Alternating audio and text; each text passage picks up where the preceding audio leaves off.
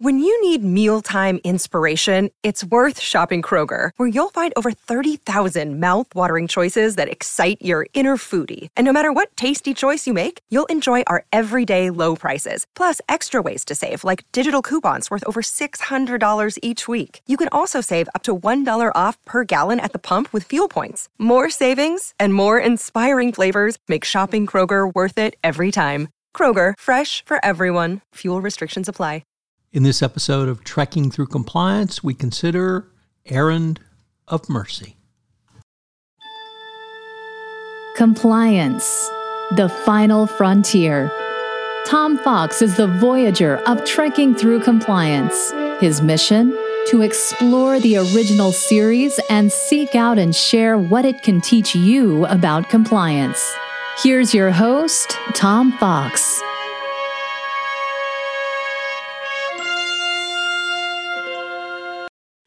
Today we take up Errand of Mercy.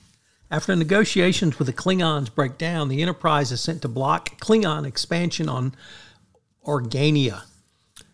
After being attacked, the Enterprise destroys a Klingon vessel on way. Thereafter, Uhura reports that a state of war has been declared between the Federation and the Klingon Empire. The Enterprise then enters orbit around Organia, despite a warning from uh, Klingon ships being in their sector. Spock and Kirk beam down to the planet to warn the populace of the impending invasion. Strangely, the Organians do not appear to be at the least concerned about strangers beaming into their mists, mists and do not appear at least worried about the Klingon occupation. The chairman of the Council of Elders greets them and invites Kirk to speak to the council. Kirk offers protection, but the council says the people are in no need of danger of defenses and are no, in no danger. This uh, seems consistent with Spock's report of the um, stagnation of the society. The Klingon f- fleet arrives, and Sulu is forced to warp the Enterprise out of the vicinity, stranding Spock and Kirk. Klingons beam down, despite the fact that Spock's tricorder has no way of knowing this. The Organians disguise Kirk and Spock and attempt to hide them. Council bids welcome to the head of the Klingon occupation force and uh, claims that Kirk is Baroner, one of Organia's leading citizens. Kirk, Spock is a little bit harder to uh, explain, but they say that he's a traitor. Kirk and Spock attempt to interfere with the Klingon occupation and incite the natives to re- revolt or at least resist the Klingon Empire, but they fail to do so. Uh, Kor uh, threatens uh, to fry Kirk's mind and to dissect Spock, and he gives him 12 hours to tell him the truth. The Organians release Spock and Kirk, but they refuse to become involved in the dispute. The uh, Organians bring uh, then all the weapons and violence and weapons of vi- and weapons and instruments of violence to a temperature of 350 degrees, including those on the M- Enterprise and on the Klingon fleet. The um, war stops before it uh, ever starts. The turns out the Organians are cor- incorporeal beings that are capable of creating illusions and were never inconvenienced by the Klingons at all. Spock notes the Organians are, are as far above humans on the evolutionary scale as humans are above the amoeba. Yet perhaps the most uh, enduring line comes at the end when the head of the council reports that in the future, Klingons and Earthlings will be allies and indeed fast friends, a prediction that foreshadows both Star Trek 4, the motion picture, and Star Trek The Next Generation um, as well. There are lots of interesting little tidbits in this episode. In addition to the final line, uh, which I talked about in the prior segment, this is the first appearance of the Klingons uh, in uh, Star Trek, although they've been alluded to before. The title comes from the Life and Adventures of Nicholas Nickleby by Charles Dickens, where Nickleby says, It is an errand of mercy which brings me here. Pray let me discharge it.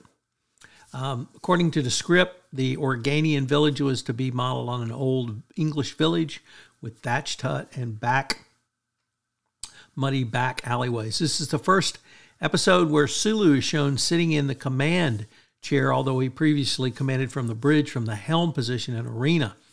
Scotty doesn't appear in this episode, uh, and he had obviously commanded the Enterprise in A Taste of Armageddon. In the second season, Commander Scott was uh, established to be senior to Sulu in the command structure. So, lots to commend in this episode. Um, this is only one of two episodes that show an actual Klingon top, Klingon top flight communicator, and it's similar to, but a little bit smaller than the uh, one used in Starfleet. So lots of fun in this one. I particularly like the incorporeal beings portion of this, and uh, as well. So, what are the uh, three key takeaways? Well, number one, in an investigation, you obviously have to uh, overturn or uh, uh, turn up facts. You can do that through uh, interview process, but if you do, you must take pains to verify those facts going forward. Number two,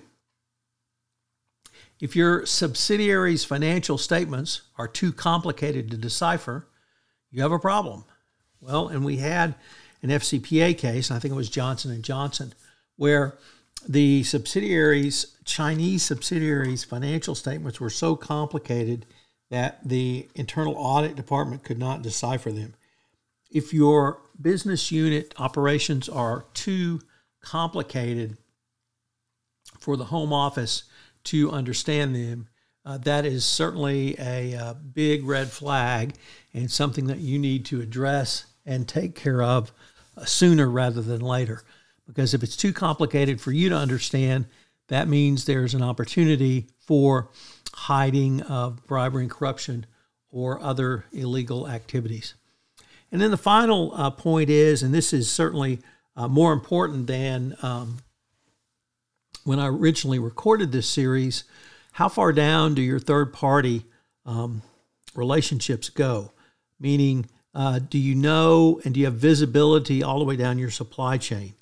And this has become incredibly important after the Russian invasion of Ukraine. And now you've got to know literally down to the minerals coming out of the ground who your suppliers are. And remember, under the Uyghur uh, Slave Labor Act, that you it's on you to prove that any purchases or products you got out of, I think it's Xinjiang province, cannot uh, are not part of or not manufactured using slave labor.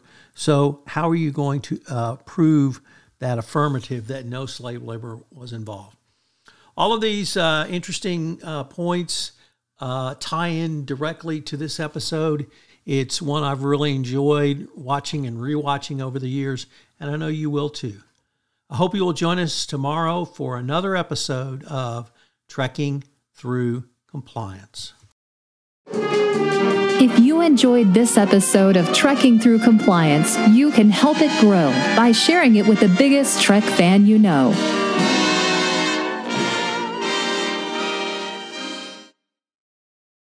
This podcast is a part of the C Suite Radio Network.